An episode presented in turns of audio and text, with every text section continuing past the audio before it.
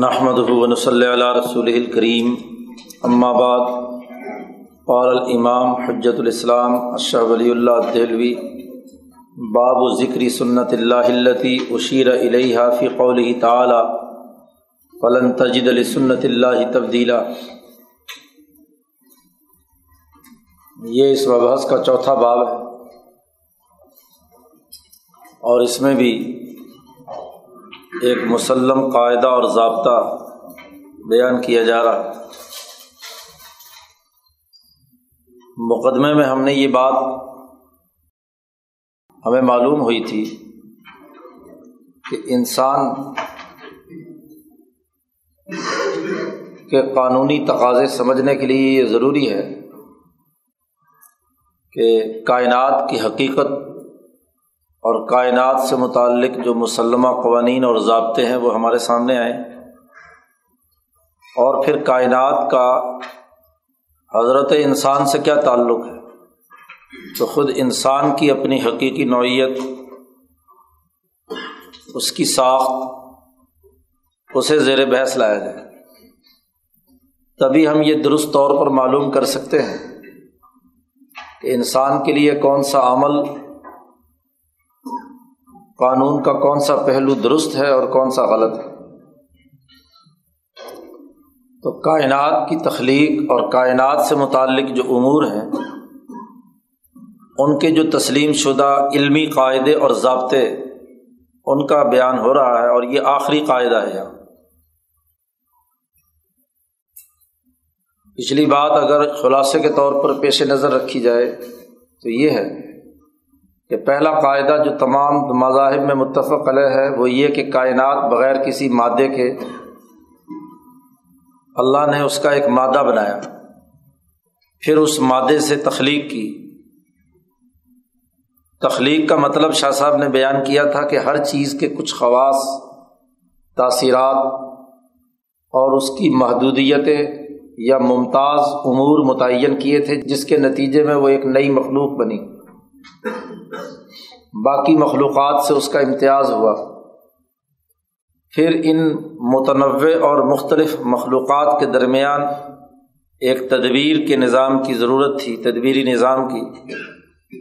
تو اسے کہا گیا کہ تیسرا بنیادی قاعدہ یہ ہے کہ اس پوری کائنات کے تمام مخلوقات کے درمیان ایک مربوط نظام ہونا چاہیے۔ اللہ تبارک و تعالیٰ نے ایک نظام قائم کیا۔ پھر چوتھا قاعدہ ہم نے یہ پڑھا تھا کہ اس کائنات کے اندر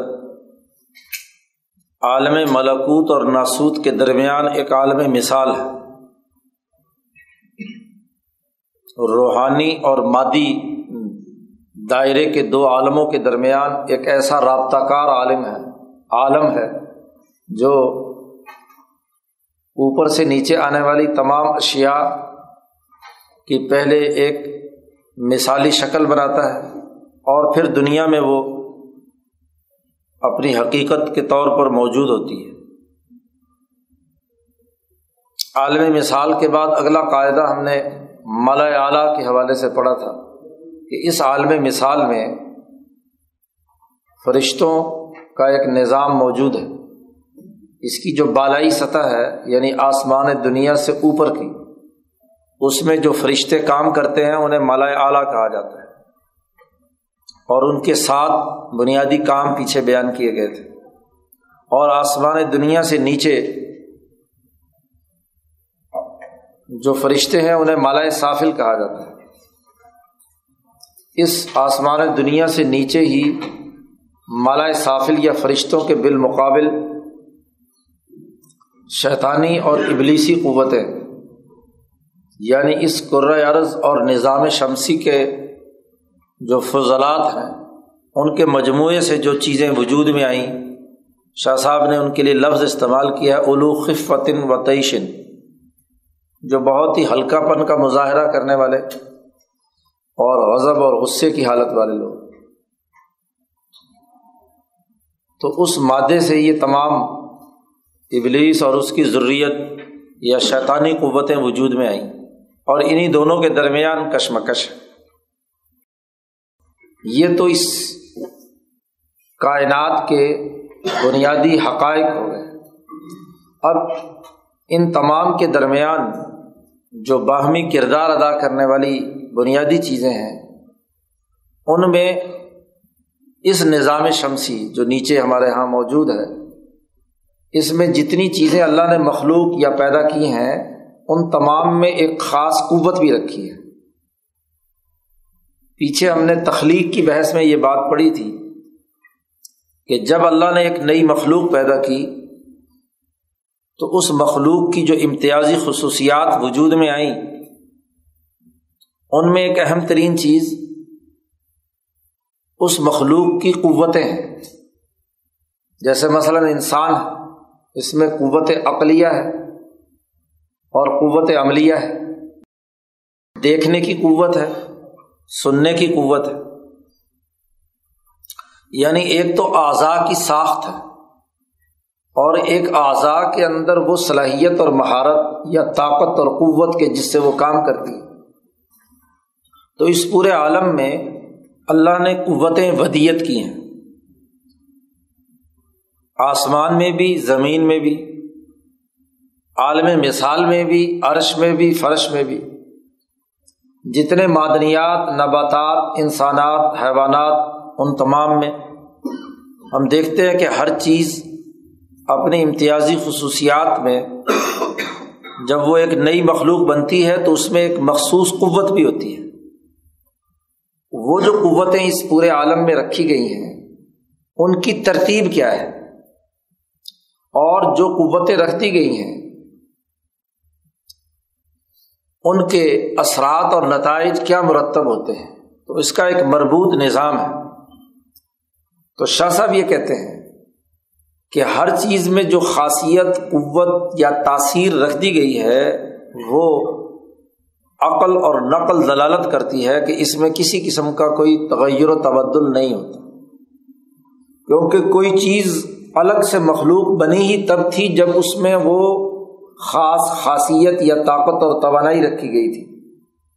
اگر اس چیز کی وہ خاصیت یا قوت اپنا کام کرنے میں عاجز آ جائے، اس سے وہ قوت صادر نہ ہو رہی ہو، اس کو توڑ دیا جائے، تو وہ چیز اپنے وجود کے اعتبار سے بیکار ہو گئی۔ تو یہ جو قوتوں کا نظام ہے، کائنات میں ایک ڈائنامک سسٹم ہے۔ خفیہ مالاکوتی انرجیٹک سسٹم ہے۔ ان کی تمام قوتوں میں ایک ترتیب ہے۔ اس ترتیب کو یہاں شاہ صاحب نے سمجھایا ہے۔ اور اس ترتیب کے دائرے میں اس حقیقت کو بھی واضح کیا ہے کہ ان میں سے ہر ایک قوت جب اپنا کام کرتی ہے تو اس میں کسی قسم کا کوئی تغیر و تبدل نہیں ہوتا۔ اس کے لیے جو نظام اللہ نے بنایا ہے وہ نظام قطعی ہے۔ آگ جلاتی ہے، تو جہاں بھی آگ ہوگی، تو آگ کی جو جلانے کی قوت ہے، وہ ہر حال میں رہے گی۔ ایسا نہیں ہو سکتا کہ آگ ہو اور وہ جلائے نہ۔ اسی طریقے سے آکسیجن جہاں ہوگی، آکسیجن کی جو خصوصیات و تاثیرات، اس کی قوتیں اور توانائیاں ہیں، وہ اسی طرح برقرار ہوں گی جو اس کی خصوصیات۔ پانی میں بہاؤ ہے، پانی اگر ہے، تو وہ بہے گا ضرور۔ نشیب کی طرف، وغیرہ وغیرہ۔ یا جیسے پیچھے بحث کرتے ہوئے بتلایا گیا تھا کہ حیوان، اس کی بنیادی خصوصیت احساسات و ادراکات۔ تو جہاں بھی حیوانیت پائی جائے گی، وہاں احساس کی قوت ضرور کار فرما ہوگی۔ اور یہ صرف اس دنیا میں نہیں، بلکہ جتنے فرشتے ہیں، فرشتوں کو جو قوت اور توانائی دے دی گئی ہے، عالم مثال کی جو قوتیں ہیں۔ مالا اعلیٰ کی جو قوتیں ہیں، وغیرہ وغیرہ، عرش کی جو قوتیں ہیں، ہر ایک قوت اپنا ایک اثر اور نتیجہ چھوڑتی ہے۔ کبھی بھی کوئی چیز ان میں سے موجود ہو اور اس کی اپنی تاثیر ختم ہو گئی ہو، اللہ کے نظام میں ایسا نہیں ہے۔ اس کے لیے شاہ صاحب نے قرآن حکیم کی آیت لا کر باب کا عنوان کا حصہ بنا دیا۔ چونکہ یہ کتاب علماء کے لیے لکھ رہے ہیں۔ عقلی بحثیں تو شاہ صاحب نے لمحات میں اور بدور بازگاہ میں اور وہ جو فلاسفہ کے نقطۂ نظر سے شاہ صاحب نے کتابیں لکھی ہیں، وہاں اس کے دلائل یا ان کی عقلی بحثیں زیادہ تر کی ہیں۔ انہیں کی زبان میں یا انہیں کے اصطلاحات کے تناظر میں۔ یہاں شاہ صاحب چونکہ جو دین اسلام کے تناظر میں بات کرنے اور گفتگو کرنے والے ہیں، تو ان کو قرآن دلائل اور آیات سے ہی بات سمجھا رہے ہیں۔ قرآن میں یہ آیت آئی ہے، فلن تجید سنت اللہ تبدیلا کہ تم اللہ کی سنت کے اندر کسی قسم کا کوئی تغیر و تبدل نہیں پاؤ گے۔ حضرت سندھی رحمۃ اللہ علیہ نے لسنت اللہ کا ترجمہ کیا ہے لقاعدتی ہی و طریقتی ہی اللہ نے جو اس کائنات کے لیے قاعدے مقرر کر دیے ہیں، اس سسٹم کے لیے، عالمگیر نظام کے لیے، اس کا جو طریقۂ کار متعین کر دیا ہے تم کبھی نہیں پاؤ گے کہ وہ طریقہ یا قاعدہ بدل گیا کسی سسٹم کے بنیادی قاعدے بدل جائیں تو وہ سسٹم ہی ٹوٹ جاتا ہے۔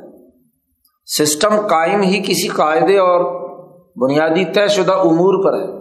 اگر آپ نے وہ تمام بنیادی چیزیں ہی ادارے ہی فنا کر دیے، ان قاعدوں کو توڑ دیا، تو پھر تو کوئی سسٹم نہیں بن سکتا، پھر تو انار کی پیدا ہو، پھر تو انتشار پیدا ہوگا۔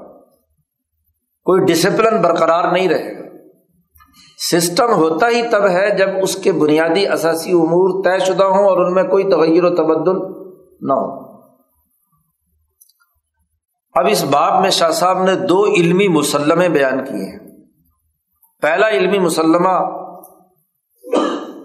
جو شاہ صاحب بیان کر رہے ہیں وہ یہ جہاں بھی کسی علمی تسلیم شدہ قاعدے کو شاہ صاحب بیان کرتے ہیں، وہاں آغاز ہی اس بات سے کرتے ہیں علم علمی طور پر یہ بات جان لو۔ یہ صرف اطلاع نہیں دے رہے ہوتے۔ علم کا لفظ استعمال ہی وہاں کرتے ہیں۔ جہاں کوئی تسلیم شدہ علمی قاعدہ یا مسلمہ بیان کیا جاتا ہے۔ کہ علمی طور پر یہ بات تسلیم شدہ ہے۔ کہ اللہ تبارک و تعالیٰ کے بعض افعال وہ اس عالم میں موجود جو اللہ نے قوتیں ودیت کی ہیں، ان کے ہونے کے بعد وجود میں آتا ہے۔ اللہ تبارک و تعالیٰ تو فعال الما یرید ہے، جو چاہے وہ کر سکتا ہے۔ ایک ہے کر سکنا۔ کہ اللہ تبارک و تعالیٰ ہم خدا ہی اس کو مانتے ہیں، جو ہر طرح کا ہر کام بغیر کسی قوت اور بغیر کسی سبب بغیر کسی علت و معلول کے ڈائریکٹ کر سکتا ہے۔ ایک ہے کر سکنا۔ اور ایک یہ ہے کہ اللہ نے اس کائنات کے سسٹم میں جو لازم و ملزوم یا علت و معلول یا اسباب و مسبب کا جو نظام بنایا ہے اور ان میں جو قوتیں رکھی ہیں اس عالم میں، ان کی ایک ترتیب بنائی ہے۔ جب تک وہ ترتیب مکمل نہیں ہوتی، اس وقت تک وہ اگلا اللہ کا فعل جو بعد میں آنے والا ہے، وہ وجود میں نہیں آتا۔ اللہ کا وہ فعل وجود میں آئے گا تبھی، جب اس سے پہلے وہ تمام قوتیں یعنی پورا سسٹم حرکت میں آئے گا۔ اور سسٹم کے تمام اعمال پورے ہونے کے بعد اگلا نتیجہ آئے گا۔ یہ شاہ صاحب یہاں واضح کر رہے ہیں۔ کہ اس عالم میں جتنی قوتیں اللہ پاک نے رکھی ہیں، وہ وقوع پذیر ہوں گی، سبب و مسبب کا جو نظام ہے، اوپر سے نیچے تک سسٹم کے جتنے امور ہیں، وہ جب پورے ہوں گے تو وہ عمل آئے گا۔ مرکزی صدر کو بہت سارے اختیارات ہوتے ہیں۔ وہ کوئی بھی آڈر دے دے۔ لیکن اگر وہ کسی جماعت کا اجتماعی طور پر نمائندہ ہے، تو اس نے کسی کام کرنے کے لیے جو سسٹم بنایا ہے جو حرارکی متعین کی ہے، وہ اس کو بائی پاس کر کے احکامات جاری کرنا شروع کر دے۔ تو یقیناً سسٹم کے توڑنے کے نتیجے میں جو بالائی نظم یا درمیان کے جتنے بھی افراد ہیں، ان کی کارکردگی متاثر ہوگی۔ کہ اگر ڈائریکٹ صدر پاکستان نے سارے آرڈر جاری کرنے ہیں، تو پھر یہ اے سی ڈی سی اور درمیان میں افسران بنانے کا کیا مطلب ہے؟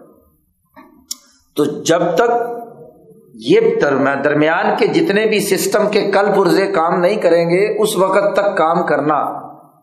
اگرچہ کر سکتا ہے، لیکن اللہ نے اپنے اوپر اجتماعی نقطۂ نظر سے سسٹم کے تقاضوں کے تناظر میں اس سسٹم کو باقی رکھنا اپنے اوپر لازم کر لیا۔ اس کو کہا گیا سنت اللہ۔ اللہ کا طے شدہ طریقہ کار۔ اللہ کی سنت۔ یعنی اللہ تبارک و تعالیٰ بھی اس اجتماعیت کے اس نظام کو اپنے پیش نظر رکھتا ہے، کیونکہ اس نے نظام بنایا ہے۔ تو جب نظام بنانے والا ہی خود نظام توڑنے لگ جائے، تو اس کا مطلب یہ کہ اس نے اپنی وجہ تخلیق یا اپنا بنیادی عمل خود بخود توڑ دیا۔ کوئی پارلیمنٹ خود ہی قانون بنائے اور خود ہی توڑے، تو اس سے زیادہ حماقت کی بات کیا ہوگی؟ جو قانون بنانے والے ہیں، وہی قانون کی پابندی کریں گے تو قانون چلے گا۔ اور اگر وہ قانون کی خلاف ورزی کر رہا ہے تو اجتماعیت برقرار نہیں رکھی جا سکتی۔ تو شاہ صاحب کہتے ہیں، بعض اللہ کے افعال، چونکہ یہ کائنات بہت چھوٹی سی ہے، اور اس اللہ کے نسبت سے، اور اس کائنات کے اندر یہ عرض، اور اس عرض پر یہ مخلوق، یہ پوری ہاں جی کائنات کا بہت چھوٹا سا حصہ ہے۔ تو ہم یہ تو نہیں کہہ سکتے کہ اللہ تبارک و تعالیٰ کے سارے افعال اس سسٹم کے پابند ہیں۔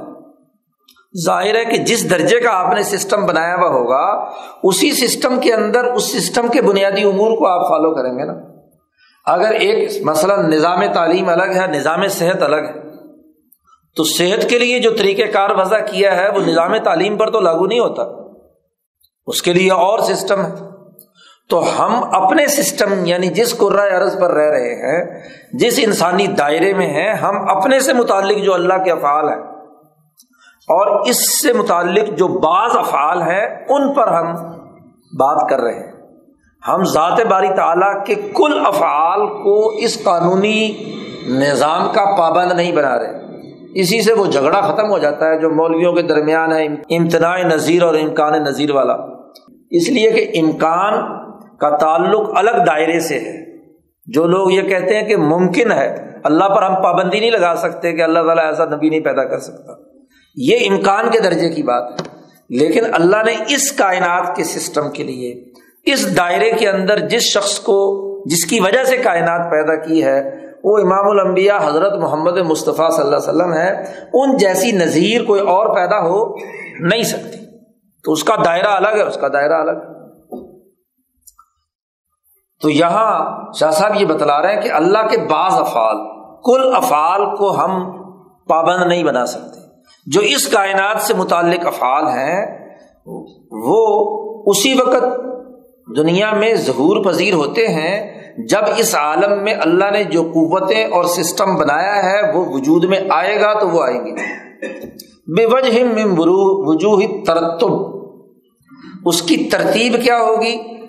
سسٹم کس طریقے سے حرکت میں آئے گا اور کن کن پہلوؤں سے وہ تمام چیزیں وقوع پذیر ہوں گی تو وہ فعل وجود میں آئے گا۔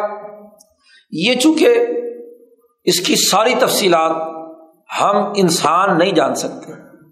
اس لیے جو بھی اللہ تعالیٰ نے اپنے لیے ترتیب بنائی ہے، لیکن جو ترتیب بنائی ہے، اس ترتیب کے مطابق وہ فعل وقوع پذیر ہوگا۔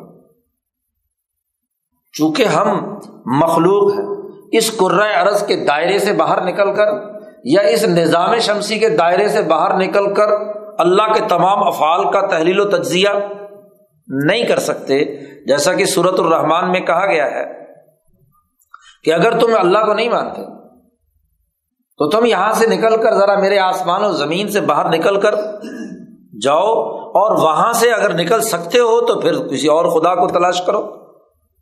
تو اگر اسی دائرے کے اندر ہے تو اس دائرے میں رہتے ہوئے جو افعال وجود میں آ رہے ہیں اور اس کی جو بھی ترتیب اللہ نے قائم کی ہے کسی نہ کسی پہلو سے، وہ ترتیب وجود میں آئے گی تو آخر میں اللہ کا وہ فعل وجود میں آئے گا۔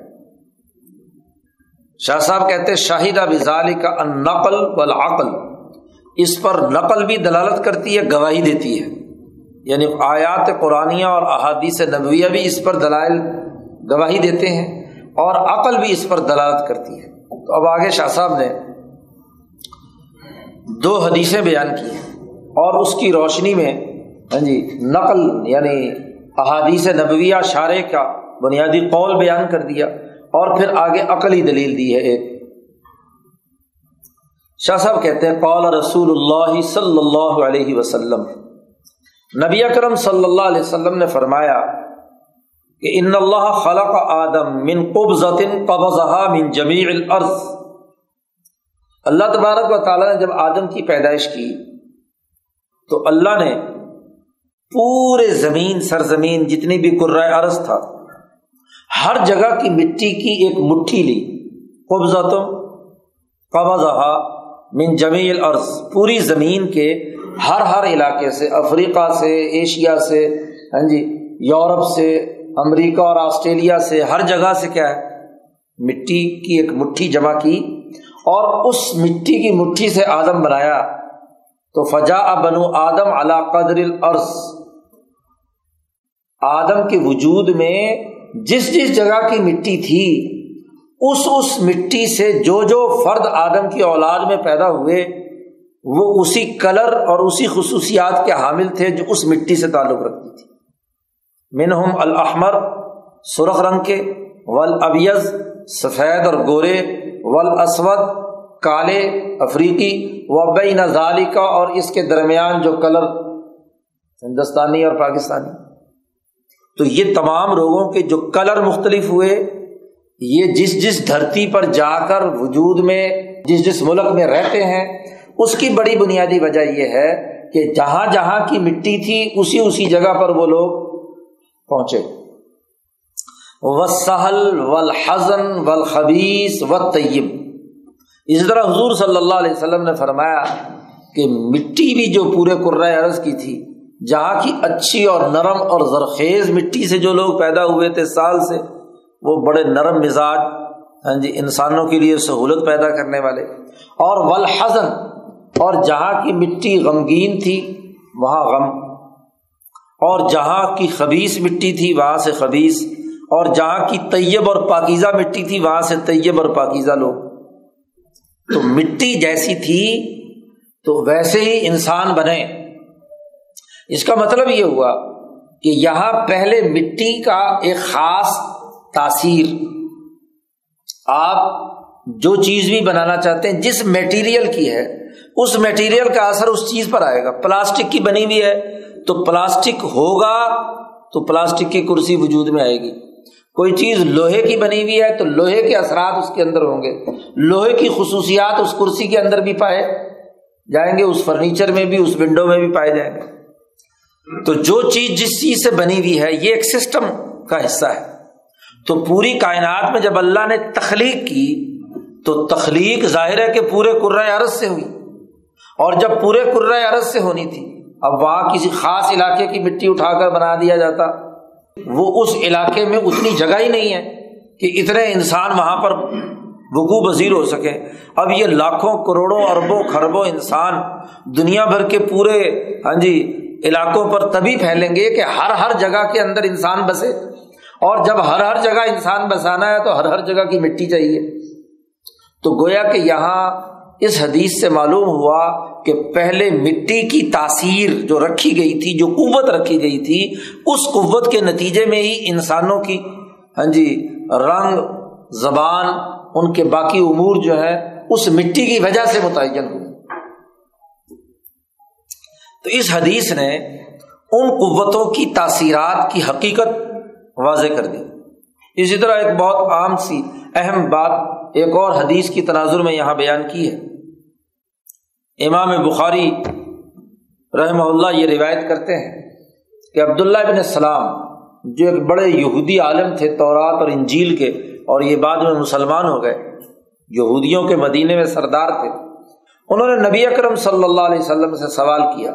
کہ ما الولد الا ابی ہی او الا امی ہی بچہ شکل و شباہت یا صنف کے اعتبار سے یا باپ کے مشابے ہوتا ہے یا ماں کے مشابے ہوتا ہے۔ تو کیوں؟ ایک بچے کی شکل و صورت ماں سے مل رہی ہوتی ہے یا باپ سے مل رہی ہوتی ہے۔ یا ایک بچہ جو ہونے والا ہے، لڑکی ہوتا ہے یا لڑکا ہوتا ہے۔ کیوں؟ تو آپ صلی اللہ علیہ وسلم نے فرمایا ایزا سبا کا ما الرجل ما المر نزا الولد. جب رحم مادر میں مرد اور عورت کا کراس ہوتا ہے، دونوں کا کروموسومس کا، تو مرد کا پانی غالب آ جائے عورت کے پانی پر۔ تو نزا الولد، لڑکا پیدا ہوتا ہے۔ اور وحیدہ سبق ما المرتی ما رجل اور اگر عورت کا پانی مرد کے پانی پر غالب آ جائے سبقت لے جائے، آگے بڑھ جائے، تو نزاعت لڑکی پیدا ہوتی ہے۔ اب لڑکا پیدا نہ ہونے کا سبب خود مرد کے پانی کا غالب نہ آنا ہے۔ اور یہاں ہندوستان میں الزام کس پر ہے؟ بیچاری عورت پر۔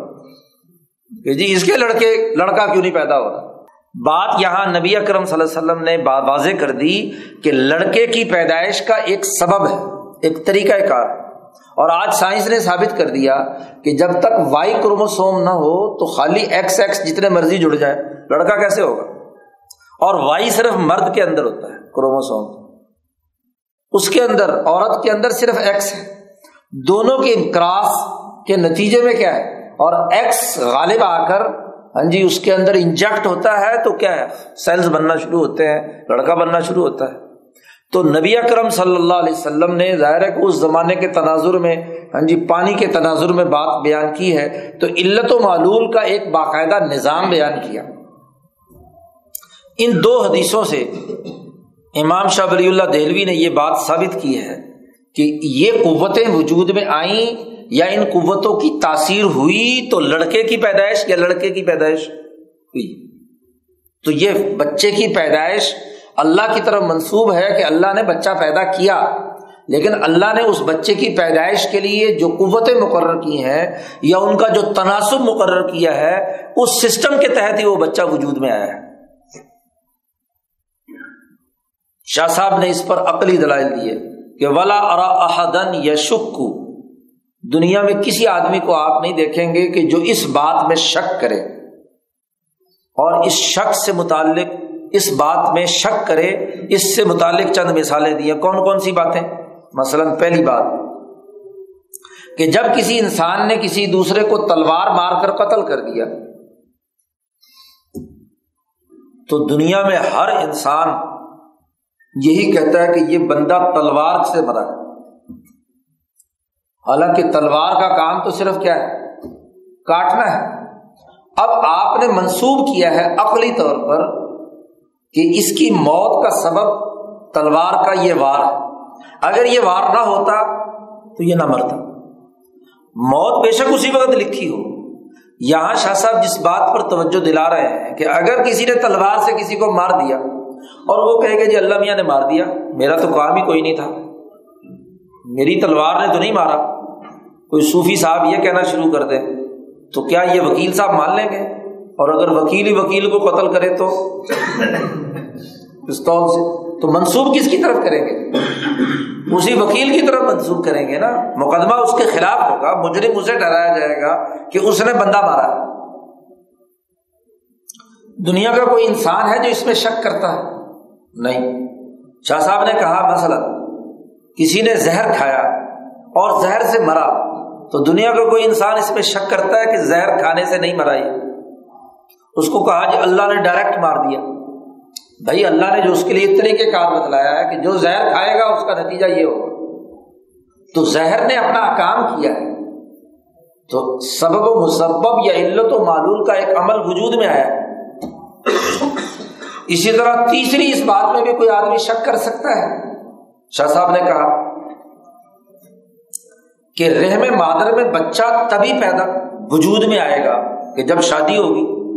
اور شادی ہونے کے بعد بھی جب تک مرد اور عورت کا ملاپ نہیں ہوگا، رحم مادر میں منی داخل نہیں ہوگی، اس وقت تک بچہ پیدا نہیں ہو سکتا۔ اب کوئی آدمی اس میں شک کرے گا کہ بغیر شادی کے بچے پیدا کرے۔ کہ جی چونکہ اللہ تعالیٰ کو قدرت ہے، دعا کرتے رہو، دعا کرتے رہو، بس خود بخود کیا بچہ پیدا ہو جائے گا؟ کوئی کسی کو شک نہیں ہے اسی طریقے سے کسی کو اس بات پر شک نہیں ہے کہ جتنے فصلیں اگتی ہیں، درخت اگتے ہیں، یہ تبھی ہوتے ہیں جب اس کا بیج زمین میں ڈالیں گے۔ اس کی گوڈی چوکی کریں گے، اسے پانی لگائیں گے۔ جی۔ اور اگر یہ کیا نہ جائے اور صرف کہا جائے جی اللہ میاں کرنے پر قادر ہے، لہٰذا میری زمین میں خود بخود ہی سب کچھ اگ جائے۔ تو لاکھ دعائیں کرے لاکھ وظیفے پڑھے لاکھ تعویذ دبائے پورا قرآن بھی پڑھ لے تو فصل پیدا نہیں ہوگی۔ یہ عقلی دلیل ہے۔ مشاہداتی بات، تو نقل اور عقل سے یہ قانون ثابت ہوا کہ اللہ کے بعض افعال دنیا میں تبھی وقوع پذیر ہوتے ہیں کہ جب جو اللہ نے اس عالم میں قوتیں رکھی ہیں، وہ ایک ترتیب کے ساتھ وجود میں آئیں گی۔ اسٹیپ بائی اسٹیپ اپنے سسٹم کے تحت تو وہ اللہ کا فیل وجود میں آئے گا۔ شاہ صاحب کہتے ہیں بلی اجلی حاضل استطاع یہ جو استطاعت اور طاقت ہے، انسان کو یہ جو اختیار سسٹم کے تناظر میں دیا گیا ہے کہ وہ زہر کھائے یا اچھی اور عمدہ خوراک کھائے طاقت ہے نا دونوں چیزوں کی۔ وہ تلوار سے کسی کو قتل کرے یا مکہ مارے یا قتل نہ کرے یہ جو اس کے پاس استطاعت ہے، اسی استطاعت کی وجہ سے ہی جا تکلیف، اسے قانون کا پابند بنایا گیا۔ کہ قانون کی فلاں فلاں باتوں پر آپ نے عمل کرنا ہے اور فلاں فلاں باتیں ممنوع ہیں، ناجائز ہیں، وہ کرنی نہیں ہے امیرو و نحو اور ان کو حکم دیا گیا ہے کہ یہ کرو اور یہ نہ کرو۔ اور اسی کی بنیاد پر جو عمل کریں گے، اس کی جزا و سزا ہے۔ کیونکہ اس سسٹم آپ اچھا سسٹم بناتے ہیں، برا سسٹم بناتے ہیں۔ اچھا کام کرتے ہیں، برا کام کرتے ہیں۔ تو دونوں کی جزا و سزا بھی اسی بنیاد پر ہے۔ اگر یہ سسٹم ہی نہ ہو سرے سے، تو پھر تو انارکی ہو جو چاہے، جیسے مرضی عمل کرتے رہو۔ نہ کوئی اس کا رزلٹ ہے، نہ کوئی نتیجہ ہے، نہ کسی قانون کی پابندی ہے، نہ کسی ڈسپلن کو ماننا ہے۔ وغیرہ۔ اب پہلی بات تو یہ ثابت ہو گئی۔ کہ کائنات میں اللہ نے جو قوتیں رکھی ہیں، وہ ایک ترتیب کے ساتھ وجود میں آتی ہیں تو اللہ کے افعال اس دنیا میں وجود میں آتے ہیں۔ اب وہ قوتیں کون کون سی ہیں؟ یوں تو سینکڑوں ہزاروں قوتیں ہیں۔ لا تعداد ہے، اللہ جانے اور اللہ کے خاص بندے جانے۔ لیکن جو قرآن و حدیث سے یا ہاں جی مشاہدات سے جو قوتیں ہمارے سامنے آئی ہیں، ان کی ترتیب بیان کی ہے شاہ صاحب نے کہ وہ بڑی بڑی قوتوں کے مراکز چھ چھ قوتوں کے مراکز ہیں بنیادی طور پر۔ فتل کل کوا نیچے سے اوپر چلیے۔ شاہ صاحب کہتے ہیں کہ سب سے پہلے تو منہا، خواص العناصر و تباہ یہ جتنے اس عرض اور نظام شمسی میں عناصر کار فرما ہے ایلیمنٹس موجود ہیں۔ ان کے خواص اور ان کی طبعی خصوصیات، سب سے پہلی قوت اللہ نے یہ رکھی ہے۔ مثلاً آگ کا جلانا۔ ایک عنصر آج ہمیں دریافت ہوا، آکسیجن، ہائیڈروجن، یورینیم، وغیرہ وغیرہ۔ ایک سو سولہ کے قریب جو آپ نے ایلیمنٹ دریافت کیے ہیں، ہر عنصر کی اپنی ایک طاقت اور قوت۔ اسی طاقت اور قوت کی بنیاد پر ایک کا ایٹم ٹوٹتا ہے تو دھماکے کرتا ہے۔ اور دوسری کہ ایٹم روز توڑو تو کچھ نہیں ہوتا۔ تو ہر عنصر کی ایک خاصیت اور اس کی ایک طبعی خصوصیت۔ جی اس کی ایک خاص نوعیت ہے۔ وہ اپنا ایک اثر کرتی ہے آپ ان معدنیات میں سے جس کو بھی استعمال میں لائیں گے، اس کے وہ اثرات اور خواص ضرور ظاہر ہوں گے جو اس کے اندر رکھ دیے گئے آکسیجن سانس سے لیں گے تو اس کے اثرات ہوں گے۔ اور اگر کاربن ڈائی آکسائڈ دماغ کے اندر لے جائیں گے تو اس کے بھی اثرات ہوں گے۔ تو عناصر کے خواص سب سے پہلی قوت۔ نمبر دو، منہا۔ الحکام التی ادا اللہ فی کل صورت نوعیت۔ وہ تمام احکامات جو اللہ نے ہر نو کے اندر رکھے جو ایک الگ نو بنا دی تھی۔ جی حیوانات، معدنیات، نباتات، اور پھر نباتات میں بھی مختلف جتنے اقسام کے درخت۔ پھر آگے چلیے تو خود حیوانات کے اندر کوئی گھوڑا، کوئی گدا کوئی گائے، کوئی بیل، کوئی بکری اور کوئی مرغی اور فلاں فلاں، ہر ایک جانور کی اس نو کی ایک خاص خصوصیت ہے۔ مرغی کھائیں گے تو ایک اثر ہے، اس میں بھی بریلر کھائیں گے تو اور اثر ہے، دیسی کھائیں گے تو اور اثر ہے، بکرا کھائیں گے تو اور اثر ہے، اور اگر بڑے کا گوشت چپل کباب کھائیں گے تو اور اثر ہے۔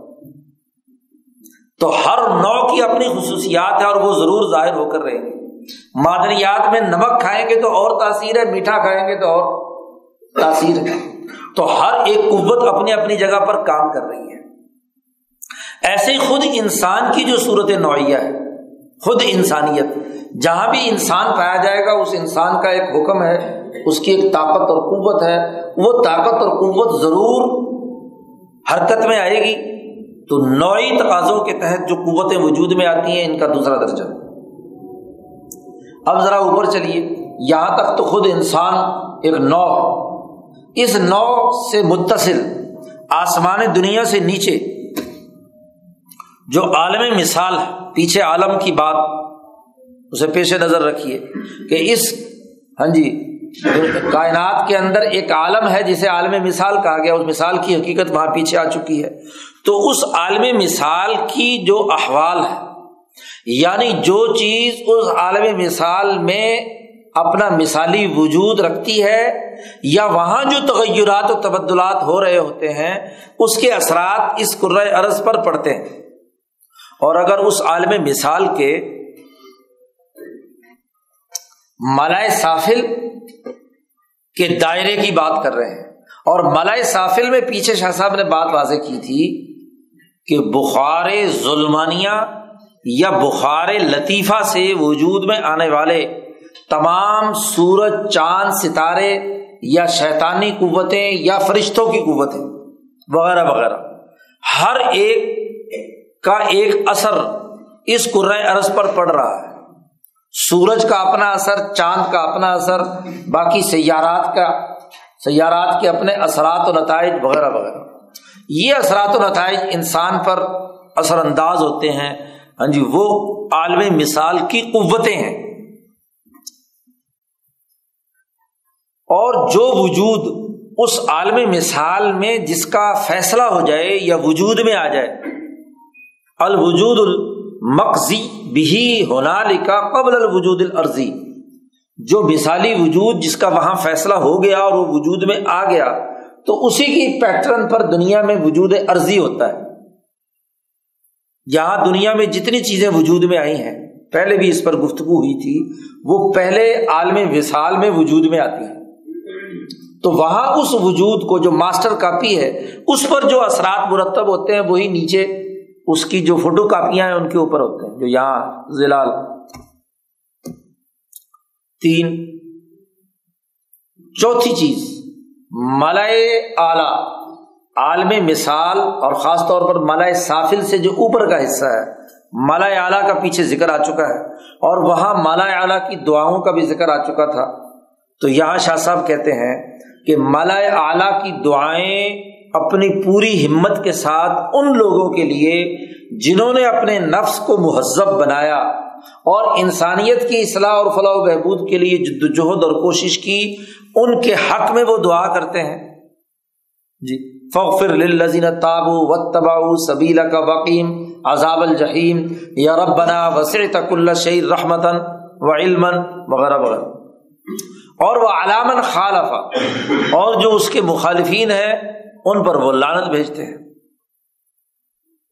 تو اس کائنات پر اثر انداز ہونے والی قوتوں کا ایک دائرہ مالا اعلی کا ہے۔ نمبر پانچ۔ مالا اعلیٰ میں آپ نے پڑھا تھا کہ مالا اعلیٰ کے کاموں میں ایک اہم کام مالا اعلیٰ کے اجماعات ان کی اس مقدس پارٹی پارلیمنٹ میں کچھ باتوں پر ان کا اتفاق یا اجماع ہو جاتا ہے۔ یہ جو نمبر چار پر مالا اعلیٰ کی دعائیں ہیں، یہ مالا اعلیٰ میں جو جماعتیں ہیں، تو ہر جماعت کا نمائندہ اپنے لیے، اپنی جماعت کے لوگوں کے لیے دعا کر رہا ہوتا اور وہاں گویا کہ ان فرشتوں کا انفرادی عمل۔ اور یہ جو اگلی بات آ رہی ہے یہ وہ کہ جس میں پورے مالا اعلیٰ کے تمام لوگوں نے اپنا اجماع کر کے ایک قانون منظور کر لیا۔ اس کو اشریا کہا جاتا ہے اشریت المکتوبہ۔ وہ شریعت جو فرض کر دی گئی ہے بنی آدم پر۔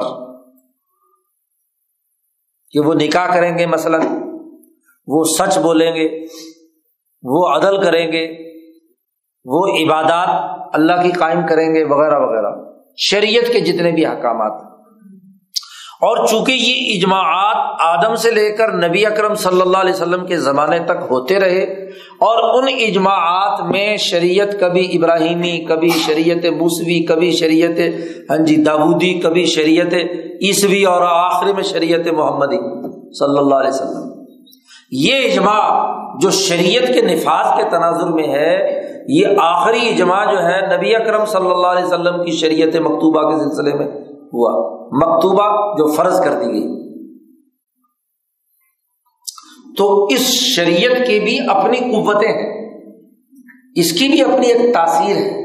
اس کا بھی ایک وجود روحانی، وجود مثالی، وجود ملکوتی اور وجود جو اس قرائے عرض پر جو محمد صلی اللہ علیہ وسلم کے فکر و عمل کے تناظر میں بطور نمونے کے یہاں قائم اسی لیے حضور صلی اللہ علیہ وسلم کے عمل کو اسوہ حسنا کہا گیا۔ وہ اس قرۂۂ عرض کے اندر وہ نمونے کا عمل موجود ہے۔ خانہ کعبہ کے گرد و پیش میں اور خود روزہ رسول صلی اللہ علیہ وسلم میں۔ وہ اپنا ایک مستقل وجود برقرار رکھے ہوئے۔ یہ جو وجود ہے اس کا، اس کی بھی اپنی ایک تاثیر ہے۔ وہ جو آدمی بھی اس شریعت کے حکم کی پابندی کرے گا، تو اس پابندی کے نتیجے میں جو اثرات مرتب ہوں گے، وہ اچھے اور مثبت ہوں گے۔ اور اگر اس شریعت کے قانون کو توڑے گا، تو اس کے نتیجے میں جو سزائیں یا جو لانتیں بیان کی گئی ہیں، اس کے جو اثرات و نتائج، حسرت اور ندامت کی صورت میں بیان کیے گئے، وہ ضرور ظاہر ہوں تو شریعت کا اپنا ایک وجود ہے اور وہ وجود بھی ایک قوت رکھتا ہے اور اس کے بھی اچھے یا برے اعمال کے مطابق، عمل کرنے نہ کرنے کے مطابق جزا و سزا کا عمل بطور تاثیر کے ظاہر ہے۔ پانچواں و تحق ایجاب و تحریم اور یہی شریعت کی قوت۔ یہ کسی چیز کو واجب کرنے یا فرض کرنے اور کسی چیز کو حرام یا بکرو بنانے کے حوالے سے کیا ہے؟ اپنی قوت کا استعمال کرتی ہے گویا کہ قانون کی قوت، جیسے کسی ملک میں پارلیمنٹ کا منظور شدہ قانون اور ضابطہ اپنی قوت رکھتا ہے، اپنی ایک اتھارٹی رکھتا ہے اور اس اتھارٹی کو توڑنے یا اس قانون پر عمل کرنے کے اثرات و نتائج جو اس سسٹم نے طے کیے ہیں، وہ ضرور انسان پر اثر انداز ہوں گے۔ کسی نے جرم کیا ہے تو عدالت حرکت میں آئے گی، قانون حرکت میں آئے گا تو ایک نتیجہ پیدا ہوگا۔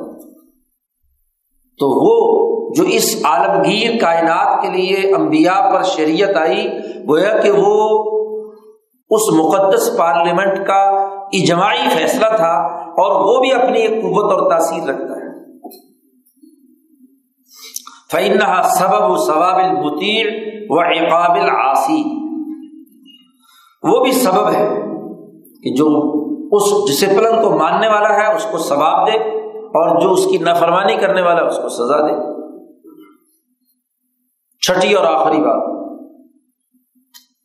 مالا اعلی سے اوپر۔ خود اللہ کی قضا ہے۔ اللہ کا حکم۔ قضاء خدا بندی اللہ نے کوئی فیصلہ کیا کہ فلاں کام اس عرض پر ہونا چاہیے؟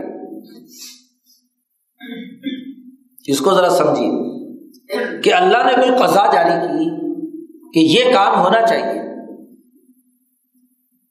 اب فرض تو ایک کام کیا گیا تھا، لیکن یہ کام اس وقت تک نہیں ہو سکتا جب تک کہ اس کے لوازمات پورے نہ کیے جائیں۔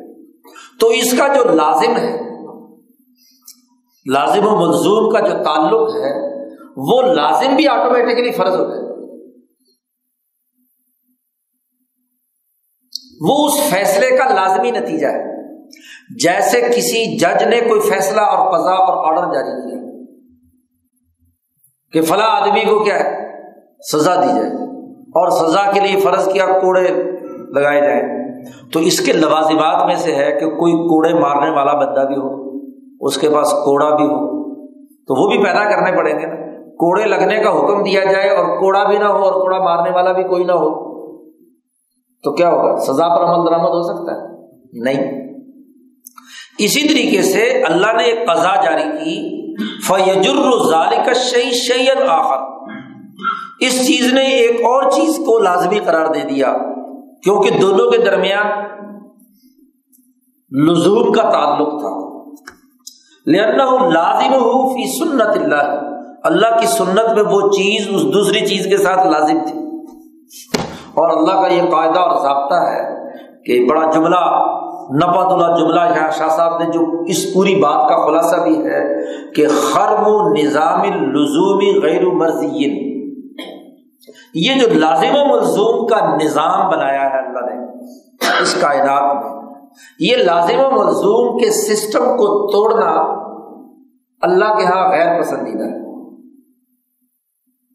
اللہ نے جو ولن تاجد علی سنت اللہ تبدیلا بھی کہا، تو اسی کا گویا کہ ایک قاعدہ شاہ صاحب نے یہاں بیان کر دیا کہ یہ جو علت و معلوم سبب و مسبب، لازم و ملزوم کا جو باہمی تعلق اور اس کا جو نظام اس دنیا میں اللہ نے بنایا ہے، اس کا توڑنا یہ اللہ تعالیٰ کو مطلوب نہیں۔ ہے کیونکہ یہ ٹوٹ گیا تو سسٹم بکھر جائے گا۔ پورا کا پورا ڈسپلن ٹوٹ جائے گا۔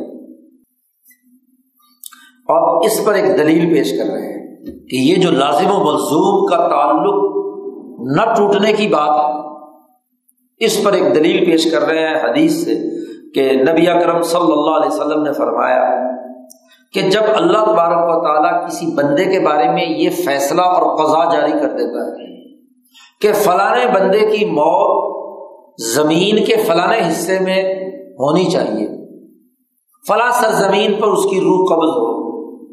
تو جال لہو الحا حاجت۔ اللہ تعالیٰ اس کے لیے اس سرزمین میں جانے کی کوئی نہ کوئی حاجت ضرور پیدا کر دیتا ہے۔ چاہے وہ سلیمان کے پاس وہ انسان جو ملک الموت کو خوف سے ڈرے اور کہے کہ مجھے دور پہنچا دو، تو پہنچا دیا اس کو وہاں۔ جی ملک الموت نے غور سے دیکھا کہ یہ تو وہ بندہ ہے جس کی میں نے فلانے جزیرے میں کیا ہے، روح قبض کرنی تھی اور یہ بیٹھا یہاں سلیمان کے پاس ہے۔ تو اتنے بج کر، اتنے منٹ پر چونکہ ایک قزا جاری ہو گئی۔ سال پہلے جو لوگوں کی موت کے لیے لسٹ جاری ہوئی تھی کہ فلانے نے فلانی جگہ پر مرنا ہے تو اب اس موت کی جو لسٹ ہوئی ہے، اس کو وہاں اس جگہ پہنچنے، وہاں تک پہنچانے کا کوئی نہ کوئی سبب ضرور بنے گا۔ یہ نہیں ہو سکتا کہ بندہ یہاں موجود ہو اور موت کا وہاں فیصلہ ہو تو کوئی فرشتہ اس کو اٹھا کر لے جائے وہاں۔ نہیں سسٹم کے تھرو ہی جائے گا۔ وہ اس کو کوئی ضرورت پیش آ جائے گی، کوئی نہ کوئی حاجت ہوگی، کوئی نہ کوئی اس کو لے کر جائے گا۔ جال لہو یا حاجہ۔ تو یہ چھٹا بنیادی پہلو جو ہے مالا اعلیٰ کے بعد اللہ کی وہ قضا ہے، جو قضا کسی شے کے بارے میں ہوئی تو اس کے لازم ہونے کی وجہ سے کوئی چیز وجود میں آ گئی۔ یہ چھ قوتوں کا ترتیب وار نظام۔ پہلے عناصر، پھر نوئے انسان یا تمام انواع کے اثرات و تاثیرات، پھر عالم مثال کی قوتیں اور پھر مالا اعلیٰ کی قوتیں اور پھر وہ مالا اعلیٰ کے اجماع کے فیصلے اشرائے المکتوبہ اور اس سے اوپر براہ راست اللہ کی قضا اور اس قضا کے نتیجے میں لازم ہونے والے امور۔ تو یہ ترتیب ہے۔ شاہ صاحب کہتے ہیں، جتنی باتیں ہم نے یہاں بیان کی ہیں، فکل کا نتقت بھی الاخبار، تمام احادیث اور جو نبی اکرم صلی اللہ علیہ وسلم سے خبریں آئی ہیں، وہ اس کو واضح طور پر منطوق کلام یعنی براہ راست انہیں مقاصد کے لیے کلام چلایا گیا۔ ہاں جی وہ اخبار، احادیث یہی بیان کر رہی ہیں اور وہ او جبت ہو ضرورت ضرورت العقل عقل کی ضرورت بھی اسی کا تقاضا کرتی ہے۔ کہ قوتوں کا، یہ لازم و ملزوم کا سسٹم کام کرتا ہے تو آخر میں اللہ کو جو فعل مطلوب ہوتا ہے وہ وجود میں آتا ہے، یہ سسٹم ٹوٹتا نہیں۔ پہلا علمی مسلمہ جو یہاں اس باب میں شاہ صاحب نے بیان کیا۔ اب ذکیرن اس مسلمے کو ماننے اور اس میں یہ چھ چیزیں بترتیب آپ کے سامنے آئی ہیں۔ تو ضرور آپ کے دماغوں میں بھی سوال ابھر رہا ہوگا کہ ان قوتوں کے درمیان جب ٹکراؤ ہو اگر ہر قوت اپنی تاثیر پیدا کر رہی ہے، عناصر اپنی تاثیر پیدا کرتے ہیں، عالم مثال کی اپنی تاثیر ہے، نو کے اپنے احکامات ہیں مالا اعلیٰ کی دعائیں اپنی جگہ پر ہیں، شریعت کے احکامات اپنی جگہ پر ہیں، اللہ کے فیصلے اپنی جگہ پر ہیں، تو ان قوتوں کے درمیان ٹکراؤ ہو تو پھر یہ سسٹم تو ٹوٹے گا۔ یہ کیسے ہو سکتا ہے کہ سسٹم نہ ٹوٹے؟ تو شاہ صاحب نے کہا سسٹم نہیں ٹوٹے۔ گا اس کے لیے اگلا علمی مسلمہ اور قاعدہ بیان کر رہے ہیں۔ وہ عالم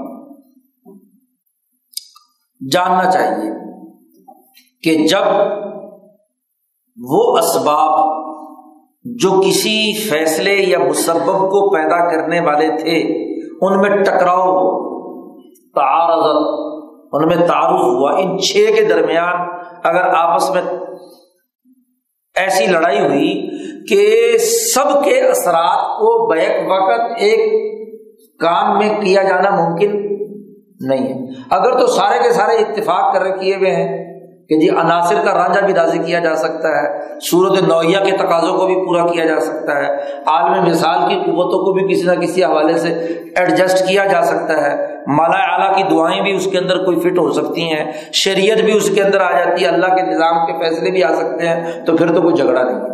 لیکن اگر ان میں آپس میں ایسا ٹکراؤ ہے کہ تمام کی تمام قوتوں کا مجموعی نتیجہ بیک وقت پیدا کیا جانا اس دنیا کے اندر ممکن نہیں ہے۔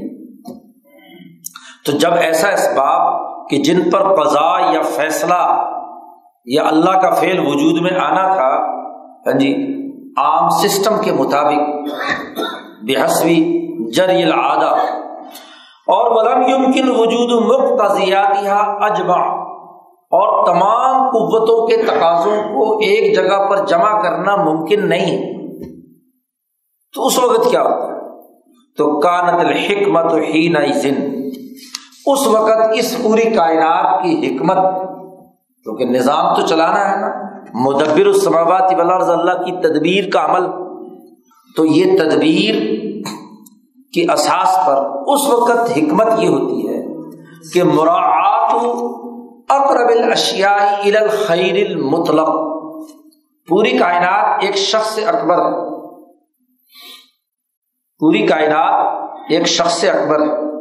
اور اس شخص اکبر کے مجموعے میں ایک خیر مطلب جو اس مجموعے کے وجود کے لیے لازمی اور ضروری ہے۔ اگر ٹکراؤ ہو اور تمام کا اجماعی عمل نہیں ہو رہا، تمام کو اکٹھا کرنا ممکن نہیں اور یہ لڑائی برقرار رہتی ہے، تو اس پورے وجود کو اگر خطرہ لاحق ہو رہا ہے، تو پھر خیر مطلب کے مطابق اللہ تبارک و تعالیٰ فیصلہ کرتے ہیں کہ جو قریب ترین ہو یا جس کی قوت بڑھ جائے، ویسا ہی نتیجہ پیدا کرے۔ کیونکہ مجموعی طور پر اس سسٹم کو برقرار رکھنا ہے نا۔ سسٹم توڑنا نہیں ہے۔ اس سسٹم کو توڑنے کی ایک مدت مقرر۔ ہاں جی؟ ہر قوم اور اس پوری کائنات کے لیے اجل مسمہ ہے۔ ایک طے شدہ وقت مقرر ہے اس سسٹم کو برقرار، اس وقت تک برقرار رکھنا ہے۔ تو اس کی برقراری رکھتے ہوئے جس قوت، جو قوت قریب ترین ہے، اس کے مطابق فیصلہ ہو جاتا ہے، باقی قوتیں دب جاتی ہیں۔ اسی کو نبی اکرم صلی اللہ علیہ وسلم کے اس قول میں میزان کہا گیا ہے۔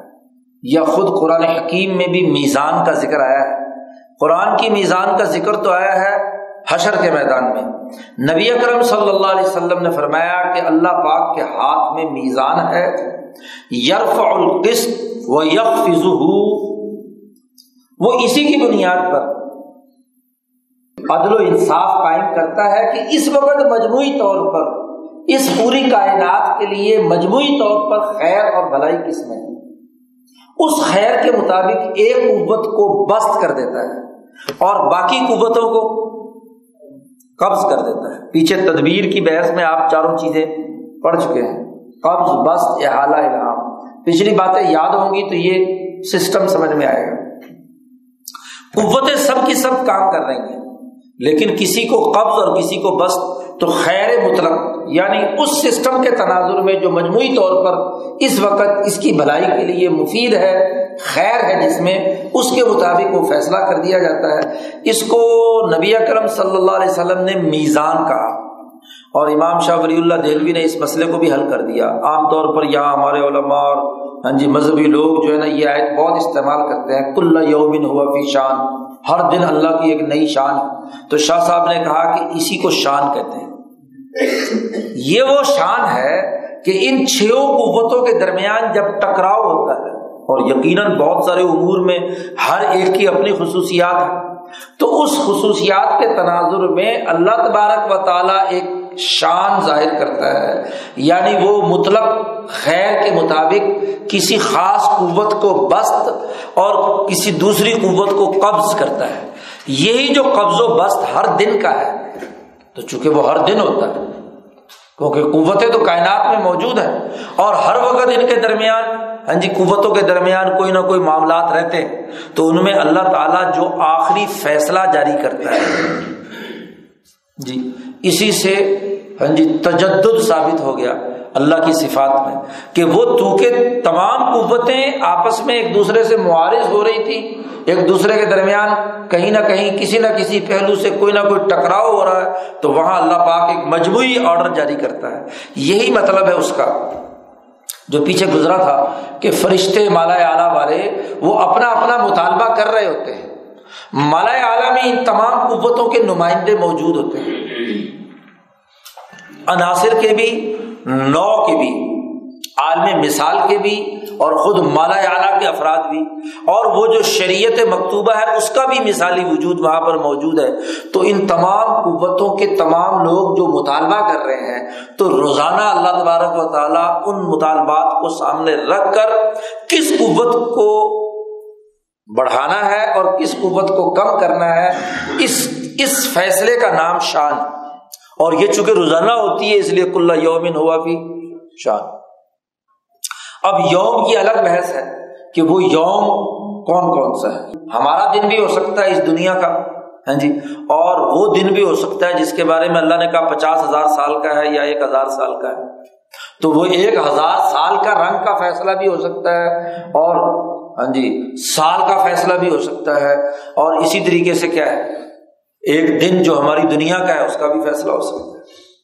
تو یہ شان یا میزان یہ دونوں اصطلاحات یا تعبیرات قرآن نے اور نبی اکرم صلی اللہ علیہ وسلم نے استعمال کی ہیں۔ یہ ان تمام قوتوں کے درمیان اللہ کی طرف سے ایک فیصلے کے طور پر جو فیصلہ ہو رہا ہے اس کو کہا جاتا ہے۔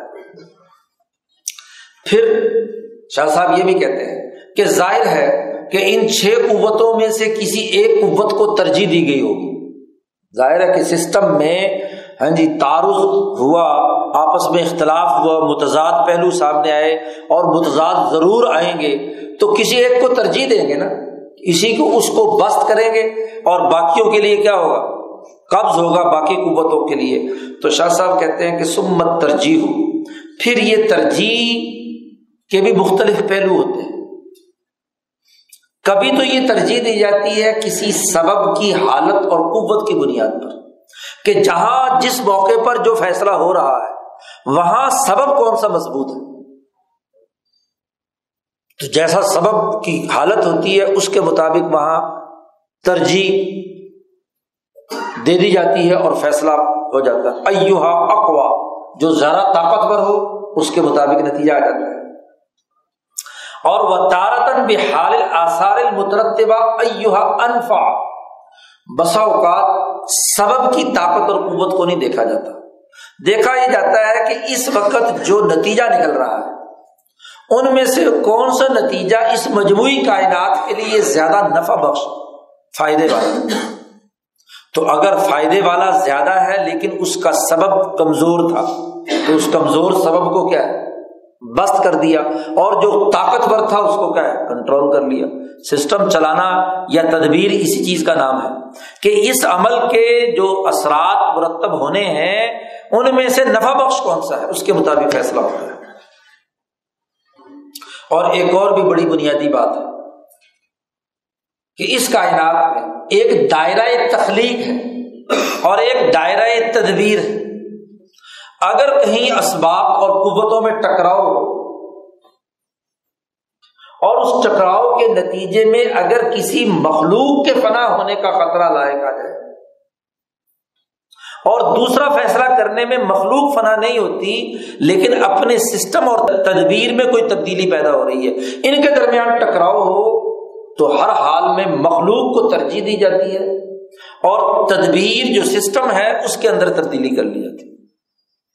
کیونکہ یہ بات طے شدہ ہے کہ اللہ نے جو مخلوق پیدا کی ہے، اس کے لیے جو مقرر مدت کی ہے، اس پوری کائنات کے وجود تک وہ مخلوق ضرور رہے گی۔ تو تخلیق کا دائرہ طاقتور ہے اور تدبیر کا دائرہ اس کے بعد کا ہے۔ اگر مخلوق ہوگی تو تدبیر ہوگی، اور اگر مخلوق ہی سرے سے فنا ہو جائے تو تدبیر کس بات کی؟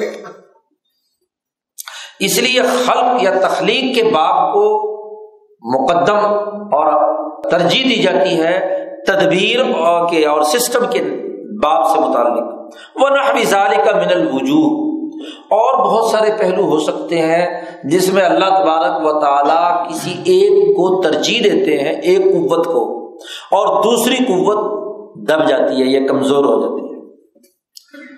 شاہ صاحب کہتے ہیں، بات یہ ہے کہ چونکہ ہم یہاں اللہ کے فیصلوں یا افعال پر بات کر رہے ہیں، تو فنحن و ان قصر علمنا عن احاطت الاسباب و معرفت الاحق عند تعارضها ہمارا علم بڑا تھوڑا ہے کہ اس کائنات کی تمام قوتوں کے تمام اسباب کا احاطہ کر سکیں۔ کیونکہ ہم خود اس سسٹم کا، اس کائنات کا ایک جز ہے تو جز پوری کائنات کے کل کے تمام اسباب کا احاطہ نہیں کر سکتے۔ تو ہمارا علم بہت تھوڑا ہے کہ ہم اس کائنات کے تمام اسباب کا احاطہ کر پائیں۔ اور وہ معرفت الحق عند تعارضیہ کہ ان کے درمیان اختلاف ہو تو ان میں زیادہ احق زیادہ بہتر کون ہے؟ اس کی پہچان بھی ہمیں جب تمام اسباب کا احاطہ نہیں کر سکتے، تو ان کے تعارض کے وقت زیادہ قابل ترجیح کی پہچان بھی ہمیں حاصل نہیں ہو سکتی۔ اگرچہ ہمیں یہ دونوں چیزیں معلوم نہیں ہو سکتی، لیکن نہ علم و قطعا۔ ہم قطعی طور پر یہ بات جانتے ہیں کہ اس کائنات میں جو چیز بھی وجود میں آئی ہے، اس کا وجود میں آنا سب سے بہتر تھا۔ جی آپ نے یہ قاعدہ اور ضابطہ وہاں پڑھا ہے کہ جو چیز یہاں دنیا میں موجود ہوئی تھی وہ حق کو وہ اس بات کا حق رکھتی تھی کہ اسے ضرور وجود میں لایا جائے۔ شاہ صاحب کہتے ہیں کہ جو آدمی ہماری اس گفتگو پر یقین رکھ لے، جو ہم نے بات بیان کی ہے، کہ چونکہ تمام اسباب اور تمام چیزوں کے تعارض کے وقت سب سے حق بات کیا ہے، ان دونوں دائروں میں ہمارا علم بڑا تھوڑا ہے۔ اس لیے ہم یہ قطعی طور پر یقین رکھتے ہیں کہ جو بھی کچھ اللہ تبارک و تعالیٰ نے اس دنیا کے اندر جس چیز کو بھی وجود بخشا ہے، وہ قابل ترجیح ہی تھی تو وجود میں آئی وہ خیر ہی تھی تو وجود میں آئی تو اگر اس بات پر ہم یقین رکھ لیں، تو بہت سارے اشکالات اور اعتراضات سے ہم راحت پا سکتے ہیں، آرام میں ہو سکتے ہیں۔ کیونکہ اگر ہندی کی چندی نکالنی ہو اور سوالات کی بھرمار کرنی ہو تو پھر تو بہت کچھ کہا جا سکتا ہے کہ بھائی اللہ میاں نے فلانے کو کیوں ترجیح دی، فلانے کو کیوں ترجیح دی، ایسا کیوں نہیں کر لیا، ویسا کیوں نہیں کر لیا؟ تو یہ عقلی دھوڑے گھوڑے جتنے مرضی دوڑا لو۔ بڑی عقلی سی بات ہے کہ جب تک تمام چیزوں کا احاطہ نہ ہو تو ہم ترجیح کے حقدار کسی خاص قوت کو متعین نہیں کر سکتے۔ لیکن اللہ کی وحدانیت، اس کی طاقت، اس کی قدرت، اس کی انسانوں پر رحمان الرحیم کا وصف اس حقیقت کی ضرور نشاندہی کرتا ہے کہ جس کو اللہ نے اس دنیا میں پیدا کر دیا ہے، جو کام وجود میں آیا ہے، وہ ضرور ہونا ہی چاہیے تھا، بس۔ تو بہت سارے سوالات سے جان چھوٹ جائے گی۔ ایک اور سوال کا بھی یہاں شاہ صاحب نے جواب دیا کہ یہ جو پوری گفتگو آپ نے کی ہے، اس سے ایک اور سوال پیدا ہوتا ہے۔ کہ آپ کہتے ہیں کہ یہاں جب تک قوتیں اپنی تاثیر پیدا کرتی ہیں، تو آپ نے عالم مثال کی قوتوں کی تاثیر کی بھی بات کی ہے۔ تو پھر تو اس کا مطلب یہ ہوا کہ جو علم نجوم ہے، سورج، چاند، ستارے ہیں۔ اس لیے شاہ ولی اللہ صاحب نے پہلے ہی اس سوال کا جواب دے دیا۔ جی کہ ادھر سے تو ہمیں روکا گیا ہے کہ علم نجوم پر آپ اعتماد نہ کریں اور ادھر سے ستاروں، سیاروں کے اثرات بھی ہیں تو یہ کیا مسئلہ؟ ہے تو شاہ صاحب نے اس کا جواب دیا۔ اما حیات القواقب جہاں تک سورج، چاند، ستاروں اور علم نجوم کے ہر ستارے کی حیت اور شکل کے جو اثرات اس عرض پر پڑتے ہیں، جہاں تک اس کا تعلق ہے، تو شاہ صاحب کہتے فمن تاثیری ما یقون ضروری سورج چاند ستاروں کی ایک تاثیر تو وہ ہے جو ضروری اور قطعی اور عقلی اور مشاہداتی اور ظاہری تمام لوگوں کو معلوم ہے۔ اس سے دنیا کا کون آدمی انکار کرے گا؟ مثلا گرمی سردی کا اختلاف، سردیوں کی تاثیر، سورج جس راستے پر ہاں جی گرمیوں میں ہوتا ہے اور جس راستے پر سردیوں میں ہوتا ہے۔ خط استوا پر سورج کی گردش ہو رہی ہو تو گرمیاں ہوتی ہیں۔ اور اگر خط استوا سے ہٹ کر ہاں جی ادھر شمال کی طرف وہ گھومنا، گردش کرنے لگ جائے، تو سردیاں آ جاتی ہیں۔ تو اب سورج کے اس گردش کے جو اختلاف اختلاف مطالعے ہے اس کے نتیجے میں فرق پڑ گیا۔ تاثیرات ہمارے سامنے سورج نکلتا ہے تو اس کی ایک تاثیر ہے۔ چاند نکلتا ہے تو اس کی ایک تاثیر ہے۔ ایسے ہی دن کا لمبا ہونا اور دن کا چھوٹا ہونا سورج کے حالات کے مختلف ہونے کی یہ تاثیر سب کو معلوم ہے، کون اس کا انکار کرے گا؟ اسی طریقے سے چاند کے تغیر و تبدل سے سمندروں کے اندر مد و جزر کا مختلف ہونا مشاہداتی چیز ہے۔ جی جب چاند طلوع ہوا کا ہوتا ہے چودویں کا چاند ہوتا ہے، تو سمندر کا پانی ہاں جی مد کر رہا ہوتا ہے۔ اور جب اندھیری راتیں ہوتی ہیں تو بالکل بےچارا ٹھنڈا ہوتا ہے۔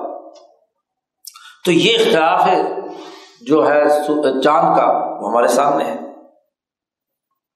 یہ اسی طریقے سے ایک حدیث میں آیا ہے۔ وجا فل حدیث امام احمد ابن حنبل نے یہ روایت بیان کی ہے۔ حدیث میں آیا ہے کہ ایزا تعالیٰ نجم ارتفاط العہد، کہ جب سریا ستارہ طلوع ہوتا ہے تو فصلوں سے آفتیں ختم ہو جاتی ہیں، اٹھ جاتی ہیں۔ گویا کہ سریا کے طلوع ہونے کے اثرات فصلوں پر پڑتے ہیں۔ یہ ایک حدیث یعنی ہم نے عادتاً دیکھا ہے، مشاہدہ ہے کہ سریا کا طلوع جب وہ آسمان پر سات آٹھ ستاروں کا جھرمٹ وجود میں آتا ہے اور صاف شفاف آسمان ہو، تو اس کے اثرات فصلوں پر پڑتے ہیں۔ یا جیسے یہ بات بھی علم زراعت کے ماہرین ہاں جی، متفق ہے کہ یہی چاند کی چاندنی ہی پھلوں کے اندر مٹھاس پیدا کرتی ہے لذت پیدا کرتی ہے۔ سورج کی گرمی اسے پکاتی ہے اور چاند کی چاندنی اس کے اندر مٹھاس منتقل کرتی ہے۔ پھل جتنے بھی میٹھے بنتے ہیں وہ چاند کی چاندنی کے اثرات اور تاثیرات ہوتی ہیں۔ وغیرہ وغیرہ تو یہ تاثیر تو ایسی ہے جو مشاہداتی بھی ہے اور یقینی اور قطعی بھی ہے۔ باقی رہی یہ بات کہ ان ستاروں کے نتیجے میں کسی پر فخر یا بالداری کہ سرمایہ داری آ گئی ہے، اس لیے کہ فلانا ستارہ میرے ذائچے میں ہے اور غربت آ گئی ہے تو فلانے ستارے کی وجہ سے۔ جس غربت یا غنا یا مالداری کا تعلق انسان کی محنت، مشقت اور معاشی سرگرمیوں کے ساتھ تھا، تو یہ جو فخر اور غنا ہے مالداری اور بھوکا ہونا، یا اسی طریقے سے قحط سالی کا ہونا، یا بارشوں کا ہونا، سرسبز اور شادابی کا موسم ہونا، وغیرہ وغیرہ۔ باقی جتنے بھی انسانی زندگی میں حوادث و واقعات وجود میں آتے ہیں، ان کے بارے میں یہ سمجھنا کہ یہ ستاروں کی حرکات اور ذائچے کے مختلف ہونے کی وجہ سے وجود میں آئے ہیں۔ تو شاہ صاحب یہ کہتے ہیں کہ فیمما لم یسبت فشرا شریعت میں یہ بات ثابت شدہ نہیں ہے۔ شریعت میں جو بات ثابت شدہ نہیں ہے کہ ان ستاروں کے اثرات، غربت و افلاس اور مالداری یا خوشحالی اور بدحالی پر مرتب ہوتے ہیں، شریعت میں یہ بات ثابت شدہ نہیں ہے۔ بلکہ نبی اکرم صلی اللہ علیہ وسلم نے اس سلسلے میں غور و خوض کرنے سے منع فرمایا۔ فقال، آپ صلی اللہ علیہ وسلم نے ارشاد فرمایا کہ جس نے بھی علم نجوم کا کوئی شعبہ حاصل کیا، وہ ایسا ہی ہے جیسے نے کسی جادو کا شعبہ حاصل کر لیا۔ جیسے جادوگری انسان کے لیے کوئی مفید چیز نہیں ہے وہ صرف نظروں کا دھوکا ہے۔ ایسے ہی علم نجوم کا یہ شعبہ جس کو باقاعدہ علم کے طور پر مان لیا جائے کہ واقعات انہیں کی تاثیرات ہوئی ہیں، تو اس نے گویا کہ کیا ہے؟ ساحروں اور مجنونوں والا کام کیا ہے۔ اور وہ شد فی قول اور ایک ایک قول میں تو حضور صلی اللہ علیہ وسلم نے اس پر بڑی سختی کی۔ صلح حدیبیہ کے موقع پر حضور صلی اللہ علیہ وسلم سفر میں تھے، بخاری میں روایت آتی ہے کہ رات کو بارش ہوئی۔ تو بارش ہونے کے بعد صبح فجر کے بعد حضور صلی اللہ علیہ وسلم نے کہا کہ کچھ لوگ کافر ہوئے، کچھ مسلمان ہوئے۔ جنہوں نے یہ کہا کہ اللہ کی رحمت سے بارش ہوئی ہے، وہ مسلمان ہے اور جنہوں نے یہ کہا کہ فلانا ستارہ جو ہے، اس کی وجہ سے بارش ہوئی ہے، تو انہوں نے گویا کہ کفر کیا۔ اللہ کے ساتھ کسی کو شریک ٹھہرا لیا تو اس موقع پر حضور صلی اللہ علیہ وسلم نے سختی کرتے ہوئے اس کو کفر سے تعبیر کیا۔ اصل بات یہ ہے کہ ان ستاروں کو مؤثر حقیقی سمجھ کر، ان کی تاثیرات کے اندر اتنا انہماق کہ آپ کا ذہن اس سے بالا تر کسی اور چیز کی طرف نہ جائے۔ یہ غلط ہے۔ یہ خوض کرنے سے، غور خوض کرنے سے گہرائی کے ساتھ صرف اور صرف اسی پر اعتماد کرنے سے ہاں جی منع کیا گیا۔ ہے وجہ کیا ہے؟ کہ زیادہ سے زیادہ ستارے کی اگر کوئی تاثیر ہوگی، تو وہ ایک دائرہ ہے۔ قوتوں میں سے قوتوں کا ایک دائرہ ہے۔ عالم مثال کی ذیلی قوتوں کا ایک دائرہ ہے۔ جی اس کی ایک تاثیر ہوگی مثلاً۔ لیکن آپ نے ابھی پڑھا کہ اس سے اوپر جو بالا تر طاقت ہے وہ مالا اعلیٰ کی دعاؤں کی ہے۔ جو انسان اپنے آپ کو مہذب بنا کر انسانیت کی خدمت کے لیے کوشش کر رہا ہے، اس کے لیے مالا اعلیٰ کے فرشتے کی دعا ہو رہی ہے۔ اب مالا اعلیٰ کی فرشتے کی دعا پر آپ کو یقین ہے یا اس ستارے کی تاثیر پر یقین ایک مسلمان۔ اسی طریقے سے شریعت المکتوبہ، جو مالا اعلیٰ کا اجماع سے ثابت ہو چکی، مثلاً نماز۔ نماز اپنا وجود میں ایک خاص تاثیر جس میں انسانی پر پڑتی ہے۔ اب اگر کوئی آدمی نماز پڑھے اور نماز کی تاثیر کو اپنے جسم پر محسوس کیے بغیر چاند کی تاثیر کو یا کسی خاص ستارے کی تاثیر کو اپنے اوپر پیش نظر حاوی کر لے، تو جتنا خوض کرے گا، اتنا وہ چیز آپ پر حاوی ہوگی۔ اس کا مطلب یہ کہ آپ نے اپنی نماز پر تو یقین نہیں کیا، اپنی تلاوت پر تو یقین نہیں کیا۔ اپنے خدا پر تو یقین نہیں کیا۔ مالا اعلیٰ کی طاقت اور قوت پر تو یقین نہیں کیا اور اس سے کم تر درجے کی قوت ستارے پر یقین کر لیا۔ اور اس سے کم تر طاقت اور قوت کسی پتھر پر یقین کر لیا کہ فلانا پتھر یہ کام کرتا ہے فلانا پتھر یہ کام کرتا ہے۔ یہ اپنی تاثیرات اپنی اپنی جگہ پر ہیں۔ لیکن ان قوتوں میں سے جو بالا تر قوت ہے، مسلمان وہ ہے جو یؤمنون بالغیب غیب کے اس نظام کی جو آخری اتھارٹی ہے، اس پر یقین رکھتا ہے۔ ان قوتوں کی تمام تر تاثیرات کا جو کنٹرول کرنے والی اتھارٹی ہے، مدبر السماوات والارض، جب اس پر وہ یقین رکھتی ہے، تو اگر فرض کیا، اس ستارے نے بھی کام کیا، تو دراصل اس سسٹم کے تھرو کیا جو بنایا کس نے تھا؟ خدا نے۔ تو مؤثر حقیقی کون ہوگا اللہ تبارک و تعالیٰ۔ یہ تو گویا کہ اس کا ایک کل پرزا ہوا۔ سسٹم کا ایک حصہ ہوا زیادہ سے زیادہ۔ لیکن اگر اسی کو مؤثر حقیقی سمجھ لے، جیسا کہ علم نجوم کے ماننے والوں کے پیش نظر عام طور پر ہوتا ہے، تو اس پر سخت تردید یہاں پر کی۔ شاہ صاحب، یہاں یہ بات بھی واضح کرنا چاہتے ہیں کہ جیسے شریعت میں یہ بات ثابت نہیں ہے کہ یہ جو چیزیں تھیں، فقر و غنا وغیرہ وغیرہ وغیرہ، یہ چاند کی حرکات سے وجود میں آتی ہیں۔ اس کا شریعت میں کوئی اس بات نہیں ہے، حضور نے اس پر ہاں جی تنقید بھی کی ہے۔ لیکن شاہ صاحب کہتے ہیں، میں یہ بھی نہیں کہتا کہ شریعت نے اس بات پر کوئی نس کی ہو یا حتمی فیصلہ جاری کیا ہو کہ اللہ تعالی نے ان ستاروں میں کوئی خاصیت بھی نہیں رکھی۔ یہ بات بھی نہیں کہہ سکتا۔ بولا اقول میں یہ بھی نہیں کہتا کہ اللہ نے ان ستاروں میں کوئی خاصیت نہیں رکھی۔ بھائی ستاروں کی خاصیت ہے۔ جب ایک آکسیجن کی ہے، ایک لوہے کی ہے، ایک معدن کی ہے، ایک حیوان کی ہے، تو اتنا بڑا ستارہ اللہ میاں نے وجود میں جو اس کائنات کو روشن کرنے کے لیے سورج، چاند، ستارے اور یہ سوریا اور فلاں فلاں فلاں زہرا بریف اور مشتری بنائے ہیں، ان کی کوئی تاثیر نہیں ہوگی۔ ان کی بھی اپنی تاثیر ہے۔ اور چونکہ یہاں شاہ صاحب بنیادی قاعدے کی بات کر رہے ہیں ہاں جی بنیادی ایک قانون اور ضابطہ بیان کر رہے ہیں۔ دوسری کتابوں میں شاہ صاحب نے اس پر بڑی تفصیل سے گفتگو کی ہے کہ کون سا سیارہ کن خواص کا مالک ہے۔ زہرا کے کیا اثرات ہیں؟ مریخ کے کیا اثرات ہیں؟ ہاں جی اسی طریقے سے باقی سیارات کے کیا اثرات ہیں؟ ان اثرات جو تجربات اور مشاہدات سے علمی طور پر ثابت ہو چکے ہیں، وہ شریعت نے اس کی بھی کوئی کیا ہے؟ انکار نہیں کیا، نہ اس کو ثابت کیا ہے۔ اب یہ ضروری نہیں، شاہ صاحب نے آگے جا کر کہیں ایک جگہ پر بیان کیا ہے کہ جہاں جس معاملے پر شریعت خاموش ہو، وہ سرے سے موجود ہی نہ ہو۔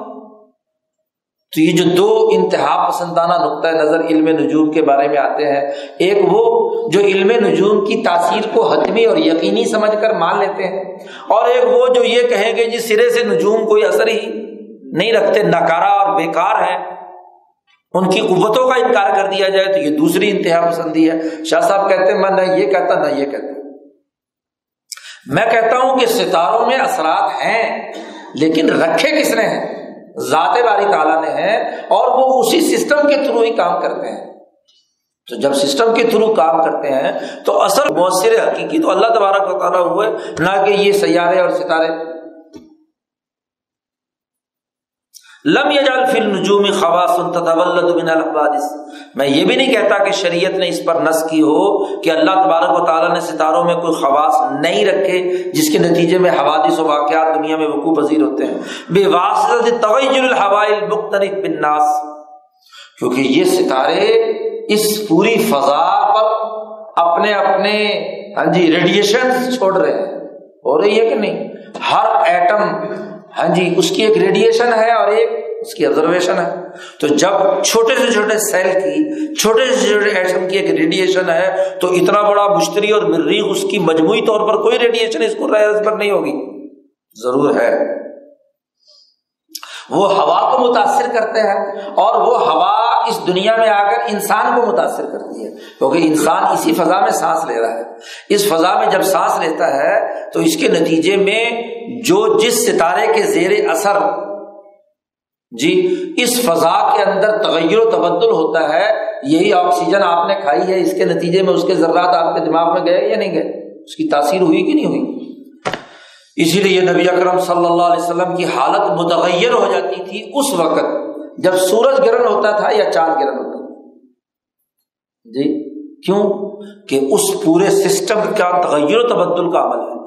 جو روٹین کا کام ہو رہا ہے، اس کی خلاف ورزی ہو رہی ہے۔ اور اس خلاف ورزی کے نتیجے میں سورج کے آگے زمین آ گئی مثلاً، یا چاند آ گیا اور اس کے نتیجے میں گرہن ہو گئی۔ تو اس گرہن کے نتیجے میں وہ توانائی رک گئی جو اس سیارے سے آ رہی تھی۔ یا درمیان میں جو واسطہ درمیان میں آیا تو اس کے اثرات بھی آ رہے اسی لیے جب کسوف یا خصوف چاند گرن یا سورج گرن ہوتا تھا تو حضور صلی اللہ علیہ وسلم کی عادت مبارکہ تھی کہ نماز سے کسوف اور خصوف شروع ہو جاتے ہیں۔ یعنی اللہ کی طرف متوجہ ہو کر اس پورے سورج اور چاند ستارے کے پیچھے جو طاقت اور قوت ذات باری تعالیٰ کی ہے، اس کی طرف اپنے قلب کو متوجہ کرتے تھے تاکہ اس کے بد اثرات سے، اگر کوئی بد اثرات مرتب ہونے والے ہیں، تو ان بد اثرات سے اپنے آپ کو بچائیں۔ لوگ تماشے دیکھتے ہیں۔ بلو مون ہاں جی تو وہ ہم نے دیکھا جی کہ ڈیڑھ سو سال کے بعد ہوا۔ تو دوربینیں لے کر اس کا تماشا دیکھنے میں لگے ہوئے ہیں۔ اس کے جو زہریلے اثرات سوسائٹی پر یا افراد پر پڑے، ان سے نجات حاصل کرنے کے لیے اس سے زیادہ بڑی پاور، طاقت اور قوت کے ساتھ ربط پیدا کرنے کا کوئی عمل ہوا یا نہیں؟ کچھ نہیں۔ تماشا بنا لیا اسے۔ تو بے تغیر الحوا المختلف بناس بنا وہ انت خبیر۔ اور تم جانتے ہو کہ نبی اکرم صلی اللہ علیہ وسلم نے کہانت سے منع کیا۔ ہے ایک طرف حضور صلی اللہ علیہ وسلم نے فرمایا کہ کاہنوں کے پاس نہیں جاؤ اور جو کاہنوں کے پاس جائے گا ہاں جی حضور صلی اللہ علیہ وسلم نے فرمایا کہ اس نے اس نے گویا کہ کیا ہے، کفر کیا۔ تو کہانت پر جانے سے منع کیا۔ کہانت کسے کہتے ہیں؟ شاہ صاحب نے کہا، وہی الخبار عن الجن۔ کاہن جو ہوتا تھا، وہ کوئی جنوں کی سنی سنائی بات بیان کرتا تھا۔ نبی اکرم صلی اللہ علیہ وسلم نے اس آدمی سے برات کا اعلان کیا ہے جو کسی کاہن کے پاس فال نکلوانے کے لیے جائے اور اس کی تصدیق کرے۔ اب ایک طرف حضور صلی اللہ علیہ وسلم نے منع کیا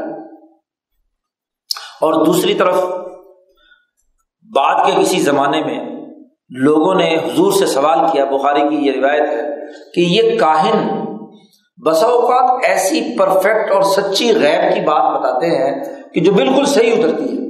تو یہ کیوں؟ اگر کہانت بالکل ہی غلط ہے اور اس پر بالکل اعتماد نہیں کرنا چاہیے اور اس پر اس کی تصدیق کرنے والے سے آپ برات کا اعلان کرتے ہیں، تو صحابہ عقلی سوالات کرتے تھے نا، تو صحابہ نے سوال کیا کہ بھائی، بعض کاہن لوگ ایسی بات غیب کی بیان کرتے ہیں، پیشین گوئی کرتے ہیں جو حرب بحرب پوری ہو جاتی ہے، تو یہ کیسے؟ تو نبی اکرم صلی اللہ علیہ وسلم نے ارشاد فرمایا، خبر دی کہ اندر تنزل فی العنان۔ جب اللہ کا حکم مالا اعلیٰ سے ہوتے ہوتے آسمان دنیا کے فرشتوں تک پہنچتا ہے اور وہاں سے وہ مالائے سافل کے فرشتوں کو جب ہدایات دے رہے ہوتے ہیں کہ کرے عرض پر فلاں فلاں فلاں فلاں فلاں فلاں کام ہو رہا ہے۔ اگرچہ سیکورٹی کے بہت سارے دائرے وہاں پر موجود ہیں، لیکن جو مالائے سافل کے فرشتے جب وہ احکامات لے رہے ہوتے ہیں، تو اس وقت فتح الامر اللہ سوائی آسمان میں جو فیصلہ ہوا، اس کا جب وہ ذکر کر رہے ہوتے ہیں، تبادلہ کر رہے ہوتی ہیں، انتظامیہ کہ بھائی یہ جو معلومات ہیں، اس کے مطابق نیچے کیا کام کرنا ہے؟ تو نبی اکرم صلی اللہ علیہ وسلم نے فرمایا کہ یہ شیطان چوری سے کان لگا کر کچھ سننے کی کوشش کرتے ہیں۔ اب پورا سسٹم تو ان کو معلوم نہیں ہوتا۔ تو اگر کوئی خفیہ طور پر چوری سے کچھ بات سنے تو کوئی آدھی پچاتی بات یاد اس میں سے ان کے کان میں پڑ جاتی ہے۔ اور ابھی وہ کان لگائے کھڑے ہوئے ہی ہوتے ہیں یا کوئی ایک آدھ بات ان کے کان میں پڑتی ہے تو وہ شہاب ثاقب آتا ہے اور ان کے دم پر پڑتا ہے تو وہ بھاگ جاتے ہیں۔ تو ان کے پاس وہ ایک بات سچی ہوتی ہے اور حضور نے فرمایا کہ اس کے ساتھ وہ سو جھوٹ ملاتے ہیں۔ ایک سچی اور باقی ننانوے یا سو جو ہوتی ہیں وہ جھوٹی ہوتی ہے تو وہ ایک بات کبھی نہ کبھی کیا ہے، سچی ثابت ہو جاتی ہے، جو کچھ انہوں نے وہاں فرشتوں سے سنی ہوئی ہوتی ہے۔ وہ بھی ان کا اپنا کوئی عمل دخل اس کے اندر نہیں ہوتا۔ وہ ان اللہ تعالی قال، اسی طرح نبی اللہ تبارک تعالیٰ نے ارشاد فرمایا، یا ایوہ الذین آمنوا، اے ایمان والو، لا تکونوا کالذین کفروا تم ان لوگوں کی طرح مت ہو جو کافر ہوئے۔ کون لوگ؟ وقال اخوان او کانو غزن انہوں نے اپنے بھائیوں کے بارے میں کہا کہ جب یہ زمین میں سفر کریں یا لڑائی اور جہاد کے لیے جائیں گے، لو کانو عندنا ماں ماتو اما کو اگر یہ ہمارے پاس رہتے تو نہ کبھی قتل ہوتے نہ مرتے۔ جو جہاد کے اندر شہید ہو گئے۔ تو جن لوگوں نے یہ بات کہی ہے، وہ انہوں نے کفر کیا۔ ایک طرف تو یہ بات، اب وہ عمل جو جہاد والا جدوجہد والا، کوشش والا انہوں نے کیا، اس کے نتیجے میں یقیناً وہ جنت میں گئے۔ یہ لوگ ان کو منافقین اس طرح کی بات کہہ رہے ہیں۔ اور دوسری طرف نبی اکرم صلی اللہ علیہ وسلم نے فرمایا یعنی اس آیت سے تو معلوم ہوا کہ عمل کے نتیجے میں وہ جنت میں جا جا رہے ہیں۔ عمل کے نتیجے میں ایک کام ہو رہا ہے۔ اور رسول اللہ صلی اللہ علیہ وسلم نے دوسری آیت میں فرمایا، دوسری ایک حدیث میں فرمایا الجنت تم میں سے کسی آدمی کو اس کا عمل جنت میں نہیں داخل کرے گا، بلکہ اللہ کا فضل کرے گا۔ تو جنت میں داخلے کا ہاں جی عمل سے جو تعلق ہے، اس کو کیا ہے؟ یعنی حقیقی طور پر، ذات باری تعالیٰ کا فیصلہ اور قضا ہی ہے۔ اور اس کی تفصیل دوسری حدیث میں تمہیں بیان کی گئی کہ نبی اکرم صلی اللہ علیہ وسلم نے فرمایا کہ حساب یسیر اور حساب عصیر کی تشریح کرتے ہوئے۔ جی حضرت عائشہ صدیقہ رضی اللہ تعالیٰ عنہ کے سوال کے جواب میں تو حضور نے فرمایا کہ جس کے حساب کی تفصیلی پڑتال ہو گئی مدوق عشا فقط عزبا اور حساب یسیر یہ ہے کہ آپ نے حساب پیش کیا اور پیش کرنے کے بعد آپ اس پیش کو کی جانچ پڑتال کے بغیر منظور کر لیں۔ چلو جی ڈاکومنٹ جمع ہو گیا۔ اس کو سمجھا جائے کہ جی پار ہو گیا کام۔ لیکن اگر کسی بھی حساب کتاب کی پڑتال شروع ہو جائے تو آرڈر پیراز لگتے ہیں کہ نہیں لگتے؟ اور اگر بس، ٹھیک ہے جی آپ نے فائل داخل کر دی ہے۔ ہاں جی تو چلو جی بس منظور۔ حساب آپ کا جو آپ نے دے دیا منظور۔ تو ان دونوں پہلوؤں کو یہاں بیان کیا جا رہا ہے۔ یا اسی طریقے سے نبی اکرم صلی اللہ علیہ وسلم نے فرمایا، اس حکیم صاحب کے لیے، اس ڈاکٹر صاحب کے لیے جو مدینے میں آیا، کافی عرصہ رہا۔ ہاں جی تو کوئی مریض ہی نہیں آ رہا تھا اس کے پاس۔ سارے صحت مند تھے۔ تو اس نے حضور سے ذکر کیا۔ اور اس نے کہا کہ میں طبیب ہوں، اتنے دنوں سے یہاں بیٹھا ہوا ہوں، کوئی مریض نہیں آ رہا۔ تو حضور نے اس کے جواب میں کیا کہا، انما انتر رفیق و طبیب ہو اللہ۔ تو کہہ رہا میں طبیب ہوں، تو طبیب تو اصل میں کون ہے؟ اللہ تبارک و تعالیٰ، تو تو صرف رفیق ہے۔ تو تو اس کی رفاقت کرتا ہے، اس کے ساتھ مدد اور تعاون کرنے کے لیے کہ اس میں یہ تدبیر کر لو یہ کھا لو یا یہ دوائی کر لو، یہ کر لو، تو اس سے کیا فرق پڑ جائے گا؟ اصل طبیب معالج جو ہے وہ اللہ تبارک و تعالیٰ لیکن کیا اگر اس جملے کے کہنے کا یہ مطلب ہے کہ کسی بندے کو علاج نہیں کرانا چاہیے؟ دوسری طرف حضور نے علاج معالجے کی چیزیں بیان کی ہیں۔ تو دراصل دونوں باتیں لا کر ایک توازن، متوازن سوچ بیان کی ہے۔ تو جیسے شاہ صاحب کہتے ہیں کہ یہاں ان دو تینوں مثالوں میں دونوں باتیں بنا کر ایک توازن کی سوچ پیدا کی ہے۔ ایسی بعض جگہوں پر تو ستاروں کے بارے میں جو ایک غلوف تھا، انتہا پسندی تھی، اس کا علم نجوم کا سرے سے انکار کیا۔ اور اور بعض جگہوں پر انہیں ستاروں یا سیاروں کی تاثیرات کا ذکر کیا۔ خود حضوری فرما رہے ہیں کہ جب سریا طلوع ہوتا ہے تو فصلوں کی آفتیں ختم ہو جاتی ہیں۔ اور دوسری طرف فرما رہے ہیں کہ جو آدمی کیا ہے ہاں جی جس نے نجوم کا شعبہ اختیار کیا تو اس نے کیا ہے، جادوگروں میں سے وہ ایک شعبہ اس نے اختیار کر لیا۔ تو ایک طرف نفی ہے تو دراصل دو انتہا پسندانہ جو نقطۂ نظر ہیں ان کی تردید کر رہے ہیں۔ اصل متوازن سوچ ہے کہ یہ قوتیں اپنی تاثیر کرتی ہیں، لیکن ایک عالمگیر نظام کے تحت، اور اس نظام کی ڈوری جس ذات کے پاس ہے، وہ اللہ تبارک بطالہ ہے۔ تو فن نہیں وبل جملتی خلاصہ یہ ہے کہ جن چیزوں سے شریعت نے منع کیا ہے، خاص طور پر یہ علم نجوم کے حوالے سے، یدور اعلیٰ مسالحہ کثیرہ، یہ بہت ساری مسلطوں پر مشتمل ہوتا ہے۔ اس کے سبب اور اس کی وجہ سے وہ چیز روکی جاتی ہے۔ یہ نہیں کہ وہ بالکل الوجود سے کیا ہے، اس کی سرے سے تاثیر کا ہی انکار کر دیا گیا ہے۔ ایسی بات نہیں ہے۔ تو یہ شاہ صاحب نے علم نجوم کے حوالے سے جو بنیادی سوال پیدا ہوتا تھا، اس کا بھی جواب دے دیا۔ دو علمی مسلم اس باب کے اندر آ گئے۔ ایک تو یہ کہ قوتیں اس عالم میں رکھی ہیں اور وہ چھ بترتیب قوتیں ہیں۔ ان قوتوں کے ترتیب وار آنے سے ہی جو سسٹم اللہ نے مقرر کیا ہے، اس کے بعد ہی اللہ کے بعض افعال اس کائنات کے اندر وجود میں آتے ہیں۔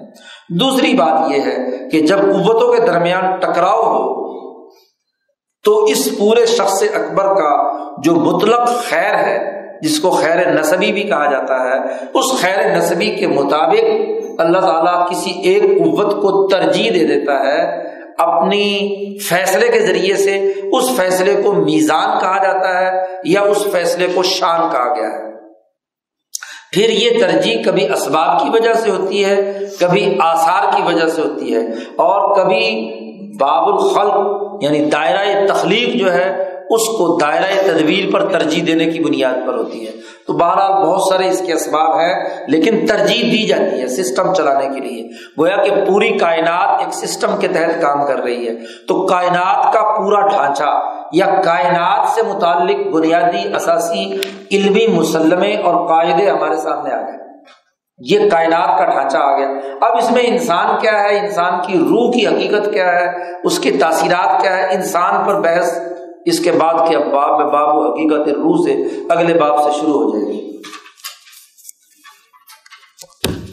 اللہ